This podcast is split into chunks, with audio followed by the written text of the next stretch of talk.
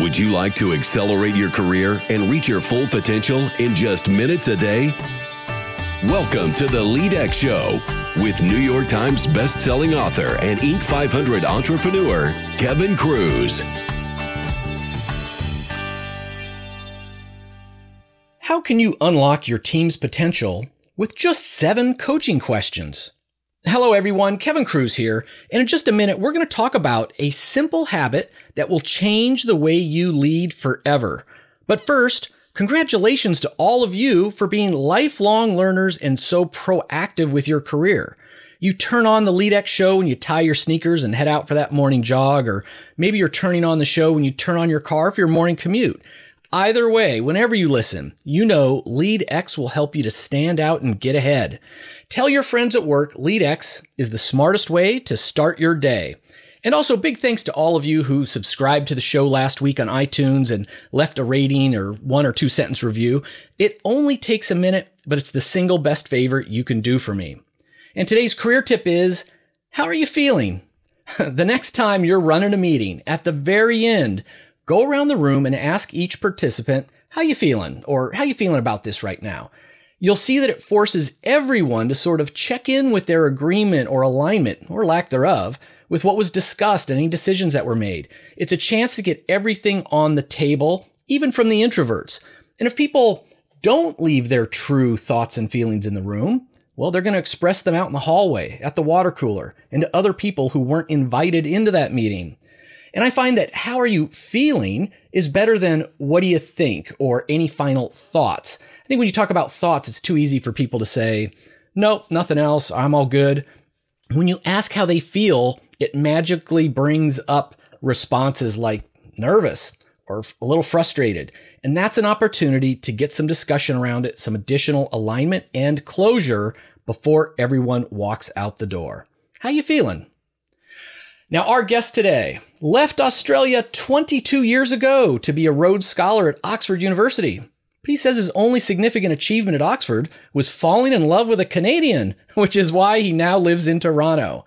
He's the author of several books, including Do More Great Work and End Malaria, which is a collection of essays from leading thinkers, and it raised $400,000 for the nonprofit Malaria No More. He's the founder and senior partner of Box of Crayons, a company that helps organizations all over the world to do less good work and more great work. We're together to talk about his latest book, The Coaching Habit Say Less, Ask More, and Change the Way You Lead Forever.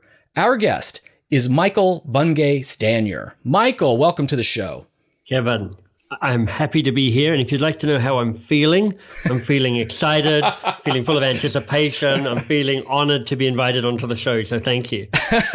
the pleasure is all ours, and I match your anticipation. And we're going to talk about the coaching habit in just a minute, Michael. But I always start with the first question. Will you open up and share with our listeners a time when you actually failed, maybe early in your career? What'd you learn from it? Because we want to learn from your pain and failure too. Ah, so many stories. so many stories. I mean, you know, I left law school being sued by one of my law school lecturers for defamation. You know, that was about. I got banned from my high school graduation. My goodness. Balloon incident. So, like, I've, I've, I've collected my scars along the way. Um, but the story I would tell you is this: there's a, a company I was working with, and we ended up giving the boss, or I ended up giving her the nickname Red Dot because you know, when you watch a movie, Kevin, and the assassin trains their laser rifle onto somebody's head and that little red dot appears? Yes. Well, that was what her team meetings were like, her weekly meetings. She was under a ton of stress. Uh, we, were, we were trying to lead a change project, a rebranding project for the organization. It was just going from bad to worse. And basically, we walk in, Red Dot would train her gaze onto somebody. They'd proceed to get eviscerated in this meeting. Everybody else is kind of ducking for cover or looking at their shoes or looking at the ceiling trying to avoid that. And, you know, I was seeing that was happening and I was framing it through a, a, a model, a lens called the drama triangle. The drama triangle basically says when things go wrong, three roles play out. There's the victim, the persecutor, and the rescuer. And these roles trigger each other. And here's what I learned. She was coming in as the persecutor, you know, that kind of crazy bully, you know, take no prisoners sort of attitude. And what I noticed was that I would get pushed into one of the other two roles. I'd either be the victim, kind of complaining and whining and, oh, it's so hard, or the rescuer, you know, just trying to uh, work even harder and trying to placate her in some ways. And what I noticed is neither of those roles changed anything. And actually, it was only by getting out of the drama triangle, by breaking some of the patterns that were playing out, that I could try and get a better working relationship with this particular person. So hmm. that was my that was you know we failed. I actually got fired from that job about three months later, which was fantastic because it was the it was the moment that I got to launch Box of Crayons. So it was one of those moments where like, thank you for pushing me out of that particular nest because I can finally fly. But you know, understanding that when you're in a dysfunctional experience, what you get to control is your own behavior in response to what's happening that is a really central part of growth and learning for me. Michael, this is uh, I, am re- I, I, didn't realize you were going to um, you know share this story, of course, but I'm glad you did because you mentioned the drama triangle and and listeners in Michael's book, The Coaching Habit, he talks about the drama triangle. And it was actually the first time I had encountered that model or eh, had heard about it. And um, Michael, you have sort of a, you know, a, funny story about yourself in the book. And, and you say often, you know, we play all three roles really quickly uh, in an incident. And, you know, the key again is we can't always control what happens to us, the, the red dots out there in, in the world. However, we can control our own behavior and break out of some of these patterns. Yeah, and you know, when you think of those three roles, the victim, the persecutor, and the rescuer, people instinctively know what those three roles look like. You know, the victim, the whiny, complainy person, the persecutor, the kind of shouty finger waggler or the or the micromanager, and then the rescuer, that person who jumps in and says, "Give it to me, fix it, I'll fix it, I'll take it on." All three of them are dysfunctional. They're all equally dysfunctional. But here's what's interesting, Kevin. When you say, "Look, you get how the, the triangle works, you get the three roles. Which role do you think you play most often? And when we teach this, we have people standing around a triangle. I say, go and stand by the role that you play most often. Like 90 to 95% of people will self identify as the rescuer. Mm, and, and before you continue, I got to admit, that's probably where I would have gone. And then you go, well, so how's that working for you? and people go, it's terrible. I am exhausted. I'm overwhelmed. I'm frustrated. I'm trying to do other people's work and never quite getting to my own. I'm starting to realize that rescuers create victims and rescuers create persecutors. And why this is important in this conversation, Kevin, is that one of the challenges with talking about coaching is that a lot of people go, yeah, yeah, coaching. I've heard of it, of course. It's an HR thing. HR want me to add it onto my already very busy list of things to do. I'll try and get round to it, but I may not. And what I want people to understand about coaching is that it's not something to add on to what you already do. It's a way of transforming what you currently do so that you're more effective in the work that you do. And what's powerful about coaching and being more coach like which when it boils down to it means can you stay curious a little bit longer and can you rush to action and advice just a little bit more slowly? What that does, being more coach like, is one of the surefire ways of pulling you out of the drama triangle. So if you're nodding your head and recognizing the drama triangle and going, oh my God, that's just explained every relationship I've ever had my parent, my children, my spouse, my boss, my team. If you want to break the drama triangle, one of the muscles to develop is how do I get to be more coach like? And that's hmm. what this conversation's about and what the book is about. So, Michael, I want to, and this is like off off script, but I want to go even uh, a little bit deeper into the drama triangles. I'm finding it fascinating. I think this is super valuable. So, with mm-hmm. what you just said about most people would go into the rescuer point of the of the triangle or side of the triangle, and, and you're talking uh, now. I'm paraphrasing, but you're saying you know you're really enabling persecutors, right? And this is a problem. So yeah. clarify for me though, you know, is there a fine line? And I'm thinking back when I was really starting young, I was probably 21, 22 years old. I can remember working in this uh, drug company and, and a higher up executive. It was Friday night. Something needed to get out the door and it it didn't go out by five. And I are you, are you, talking a pharmaceutical company or actually literally heroin or cocaine or something like that? Pharmaceutical company for sure. And, and I volunteered to help this executive who was up a few chains above me to work late, you know, that, uh, that Friday night. And I saved the day getting things out before midnight or whatever it was. And I thought I was awesome, right? I thought I was a hero. And as I was walking out, there was one other guy who stayed behind. It was sort of mid level. And he said, Kevin, you just taught him the next time he can let it go till Friday at midnight once more. And I, I struggle with that because I get that enabling thing. I get mm-hmm. that enabling thing. And yet I also feel like it's good to be helpful. It's good to work hard. It it's good to apply your talents to help people out. So where's the fine line between, you know, being proactive and helpful, great contributor yeah. versus rescue?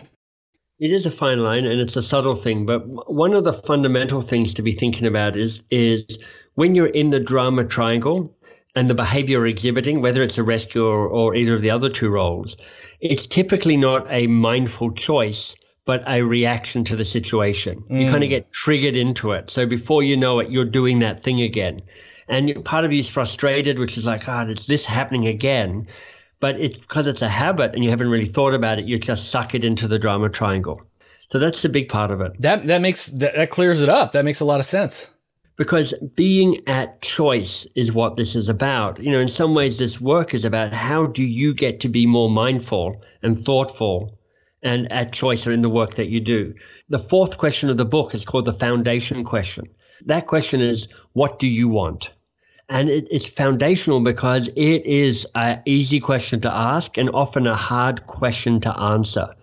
And one of the ways to, to manage the drama triangle is when things get dysfunctional and you know they always get dysfunctional. Sure. Ask yourself, what do I want here? Ask yourself, what might they want, or even more, ask them directly, what do you want here?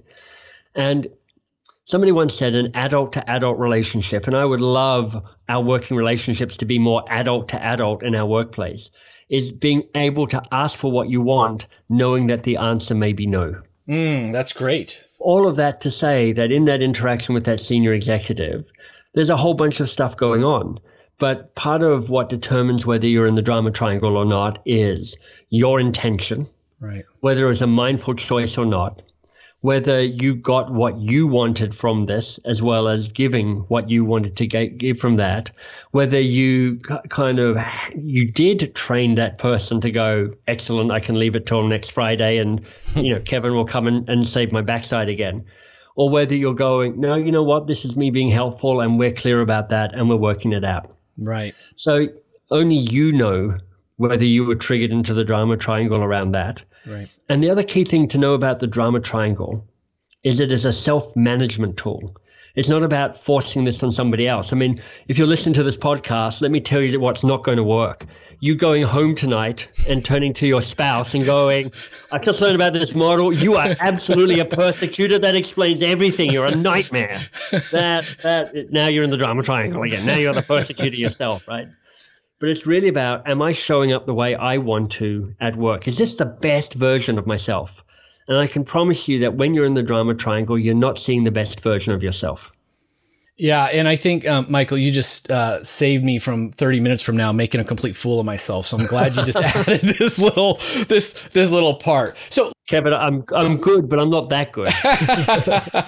so you mentioned a great question, the foundation question, but let me back up a little bit. So, and mm-hmm. again, mm-hmm. listeners, it's the coaching habit: say less, ask more, change the way you lead forever. And I want to start at the beginning. I mean, the fundamentals of why, I mean, you wrote an entire book about coaching. This isn't one chapter in how to be a leader, an entire book. And you're also saying we need to make it a habit. So explain all of that for us.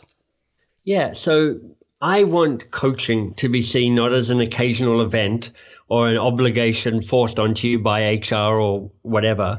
I want you to understand that coaching is just a foundational leadership behavior. I mean, Daniel Goleman, who some of you may know that name, he kind of made emotional intelligence popular.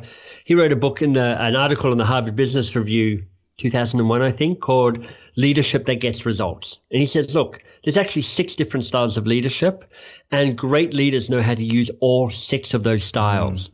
Coaching was one of them, but it was the least utilized, even though it could be shown to have the most impact on culture, on engagement. I think second or third on profitability. Wow. And I'm like, Okay, so what's going on here? Everybody knows that coaching is useful. There's nobody really in this world going, I'm anti coaching. I really think command and control is the way to go.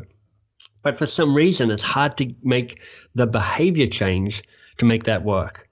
So the design of the book is just, I, I mean, when I was writing, and Kevin, I know you've written books before, you know this, the, the, the agony and the ecstasy of book writing. But my goal when I wrote this book was to say, what's the shortest book I could write that would be most useful? Right. That's why there's only seven questions in it. Because I was like, I could give people 98 questions, but that's not useful. I could give people two questions, and that may not be as useful as it could be. Seven turned out to be the sweet number. But because what I care about is not people knowing the questions, but people asking the questions, mm. the focus is on behavior change. And here's the thing everybody listening to this podcast right now, and I'm going to be bold, but I'm going to say it. You are all advice giving maniacs. I mean, you love it. You don't even know what the problem is, but you've got an opinion on what the answer should be. And I'm trying to shift that rush to action and advice. I want you to stay curious a little bit longer. Now, knowing the questions, great start. There's only seven questions. But if you don't know how to start building habits, habits are the building blocks of behavior change. And there's a ton of made up stuff out there in the world about habit change, such as if you do it for 21 days, it becomes a habit. That's just wrong. Somebody made that up, and now it haunts the internet like a you know zombie that won't die. But habits, you know, there's lots of good stuff out there. You look at the work of Charles Duhigg and his book, The Power of Habit, uh, BJ Fogg and his great website, tinyhabits.com. And we, we created this thing called the, the habit, the new habit formula, simple three part formula that says if you understand those, the habit building, you, you can build new behaviors. If you build new behaviors, you get to change yourself as a manager, as a leader, as a person. Love it. And listeners, I just need to anchor something here. Uh, it is about this book, and if you haven't encountered it, um, Michael's book, The Coaching Habit. It's, I mean, it's it's one of the blockbusters, you know, of, of the last year. It's really big, and I think it's solid content, but what jumped out at me is exactly what Michael just said, behavior change. Most of these books that are written, and again, I read one a day and interview the author, some hmm. great advice, some great knowledge and ideas, but no, um, you know, no real practical way to integrate it into your very, very busy days. This is a different kind of book. This is something that is going to change your behaviors, your leadership behaviors. And I think that's why uh, it's been so successful. And Michael, you suggest that there's seven questions, as you say, to ask in a coaching conversation. We right. can't go deep into all of them because of the short format of this show. And I, you know, I think our listeners will see, um, I love this book and they'll get it. But kick us off, you know, walk us through the first few questions and, and why you've chosen these to start the coaching conversation. Well, let me do this. Let me give you the first and the last question. Okay. You've already got the fourth one, which is the foundation question. What do you want? So now you've got the kind of the first, the fourth, and the seventh. So it's a nice pattern there. But we call the first and the last questions the bookend questions. Mm-hmm. It's like how do you start a conversation more quickly? How do you finish it more strongly? Now, our fundamental starting point, Kevin, is this. If you can't coach somebody in 10 minutes or less, you don't have time to coach them. So you've got to make sure that these these conversations that are more coach like are fast and to the point. So the opening question, the kickstart question, is how do you get into a conversation that's interesting more speedily rather than that kind of slow meandering, oh, I hope we're going to get to the point sometime soon because time's running out. Oh, we didn't, never mind. So here's the opening question What's on your mind? Now, why it works so well is that it gives them the control of the conversation. You're not telling them what to talk about. You're saying you get to choose. I'm giving you autonomy. I'm giving you that powerful thing around picking where we go with this conversation. It's a great engagement technique right there. But you're not saying to them, so just tell me anything. You're saying to them, pick the thing that matters, what you're excited about or worried about or, you know, waking up at four o'clock in the morning about. I mean, honestly, if you if you have direct reports and you do that weekly one to one meeting, which for so many of us sucks quite badly because it's you know it's like an hour reporting out of stuff and right. you're trying to look interested and they're trying to look interested and you're like what's the point of that you could have just sent me an email and i could have scanned it in three minutes tweak your your, your one-to-one meetings and, and, and t- tell them you're going to do this beforehand but say to them so you've got a lot going on, you're busy. Tell me of all the stuff that you're working on, what's on your mind? And you're going to go somewhere more challenging and more interesting. It's going to be a better conversation. That's great. So that's the kickstart question. That, the, the final question, the learning question. Because here's your job as a manager, as a leader, as somebody who's influencing people around you. I think you can frame your job as being a teacher. You should be helping people learn. Because when you help people learn, you're helping them become more confident, more competent, more autonomous, smarter, more effective. All those things that not only helps them, but honestly, it helps you because if they if you've got a bunch of smart, competent, confident, autonomous people working for you, you get to see the fruits of their labors, and you all get to enjoy the success of that. But to be a teacher, you have to understand how people learn. And honestly, people don't learn when you tell them stuff. That's a problem because most of us advice giving maniacs. Right. But you know, you give most people advice.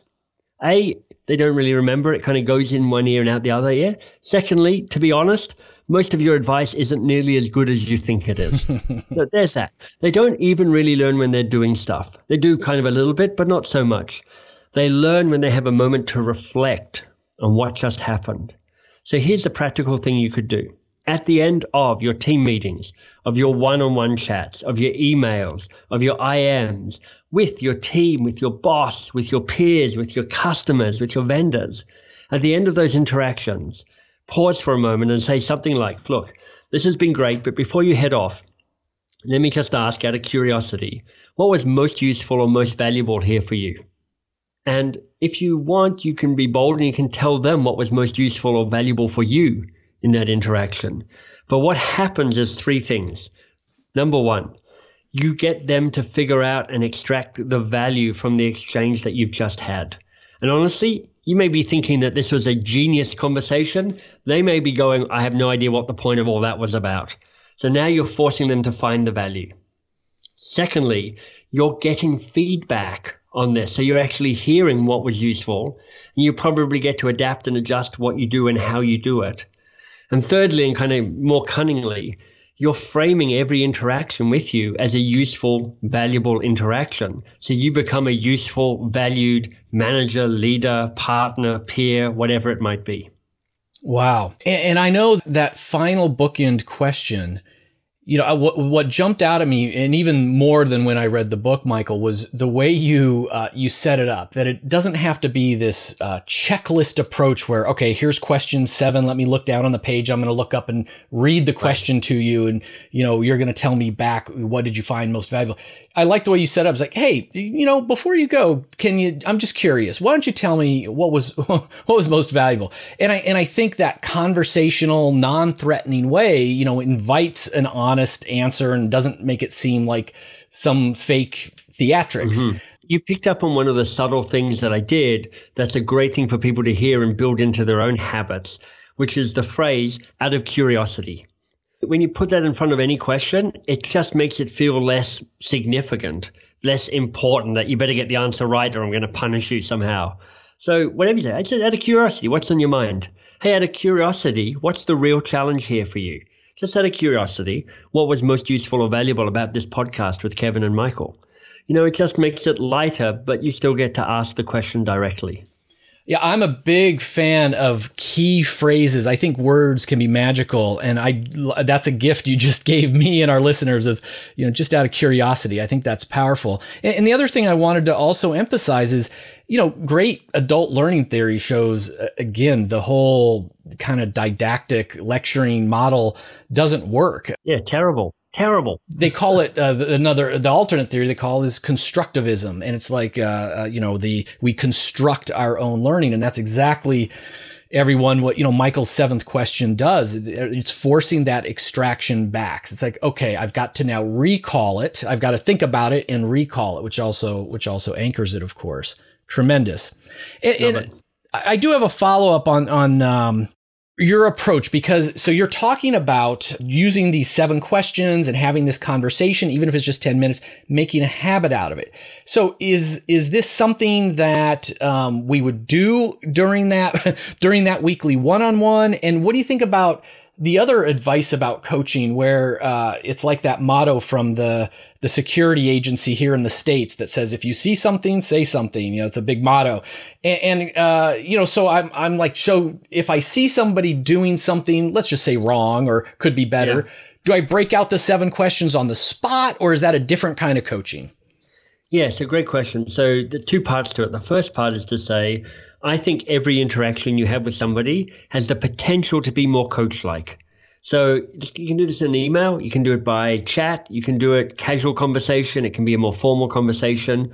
All of them you could go, hey, maybe I can just be a little bit more curious here rather than rushing into action and advice giving. So what we're looking to do is not add to what's already there. We're not trying to pour water into a full glass. What we're trying to do is put a little bit of food coloring into that water and just transform what you currently do. Then to your second point, which is, well, what about the feedback moment where they're you know, making a mistake? Do you ask them questions? Do you do you do something else? What happens with that? Well, coaching and feedback dance together on the same floor. You know, they're a really powerful partnership if you can combine them well. And there are times when somebody's making a mistake, what you need to be doing here is not asking them a question, but actually giving them some direct feedback. Now, we don't have time to jump into too much detail about that, but here's what I would say are the four key components of, of feedback. This comes is kind of derived from something called nonviolent communication, Marshall Rosenberg's work. And he says, look, everything you do, everything you talk about, communication, has four parts to it. The data, those are the facts. Your feelings, so your your res- emotional response to what's going on. Your judgments, so that's your opinion, and your interpretation of the data and then what, what you want or what you need. Now, in most feedback, what happens is there's this unholy combination between data and judgments, and we try and make it all sound like it's the truth. Feelings don't get talked about at all because we're all uptight white men, right? Well, or some variation on that. Um, and then there's not a clear request for what's wanted or what's needed. So if you're if you see somebody making a mistake and you go, I've got to start this with feedback, the fastest thing you can do is going, what's the data here? I mean, what, what's truly fact? What are my judgments? And which of those judgments are actually useful? Because some judgments won't be. The judgments that I've hired a complete loser and they're looking to sabotage my career, not useful. Right. Right. And then what do I want? What do I need? What's the request I want to make? And the spine of your conversation needs to be the data and what do you want and what do you need? What's true? And then what's the request you want to make for what's different? And if you get that done, then that often leads into an opportunity to use the coaching questions in some way. Beautiful. Michael, last question before we wrap up. I always challenge our listeners to try to become just a little bit better every single day. So I want you to challenge us. What is something you want to have us do today? We can try out today to get a little bit better. So you know the thing that the drum I've been banging throughout this whole conversation with Kevin is stay curious a little bit longer, rush to action and advice just a little bit slower. And some of you get that already, which is fantastic. I've given you three of the seven questions. I'm going to give you the fourth question. And this is the best coaching question in the world. The acronym is AWE. Uh, so it's literally an awesome question. and I call it the best coaching question in the world because it's a way of enhancing every other question you ask. And the question is, and what else? Because the first answer anybody gives you to a question is never their only answer, and it's rarely their best answer. So when you ask a question, follow it up with, and what else? So, what was most useful and valuable here for this conversation with Kevin and me? Fantastic. What else was useful? Mm. Fantastic. What else was useful? Love it. Was there anything else useful? And can you see how just imagining that just makes it for a deeper moment, a deeper moment of reflection and learning. So I'd say, look, if you're going to take one question away to really practice, to use, to make a habit, and what else could be that question? Awesome. I love that. Michael, big thanks for coming on the show. Uh, please tell our listeners how they can find out more about you and your work. Love it. So here's three ways. If you're interested in the book and the book alone, thecoachinghabit.com. And by the way, there's a ton of download. You can download free chapters and videos and all sorts of stuff there. If you're interested in the programs coaching Box of Crayons offers, because that's what we do, we're a training company teaching busy managers how to coach in 10 minutes or less. Boxofcrayons.biz, B I Z or B I Z, depending on how you show up in this world. And then if you'd like to connect with me personally, I'm on LinkedIn. That's my best social media place. And you'll find that I'm the only Michael Bungay Stanier in the entire universe. So you will find me there. Makes it easy for personal branding, huh? That's right. All right, friends, you've just been mentored, just been coached, just been taught by the great Michael Bungay Stanier. Don't forget you can get all the links he just mentioned and the notes from this interview over at leadx.org. And you can get Michael's book from amazon.com or your favorite bookstore. And that's it for today's episode. However, don't forget to download our free ebook, Richard Branson's Seven Secrets to Leadership at leadx.org forward slash Branson. And until next time, of course, remember, leadership is not a choice because leadership is influence and you're influencing those around you when you speak up, but also with your silence, when you take action, but also when you choose to be a bystander. We are influencing people around us all of the time. We are all leaders. So for today, please lead with intent.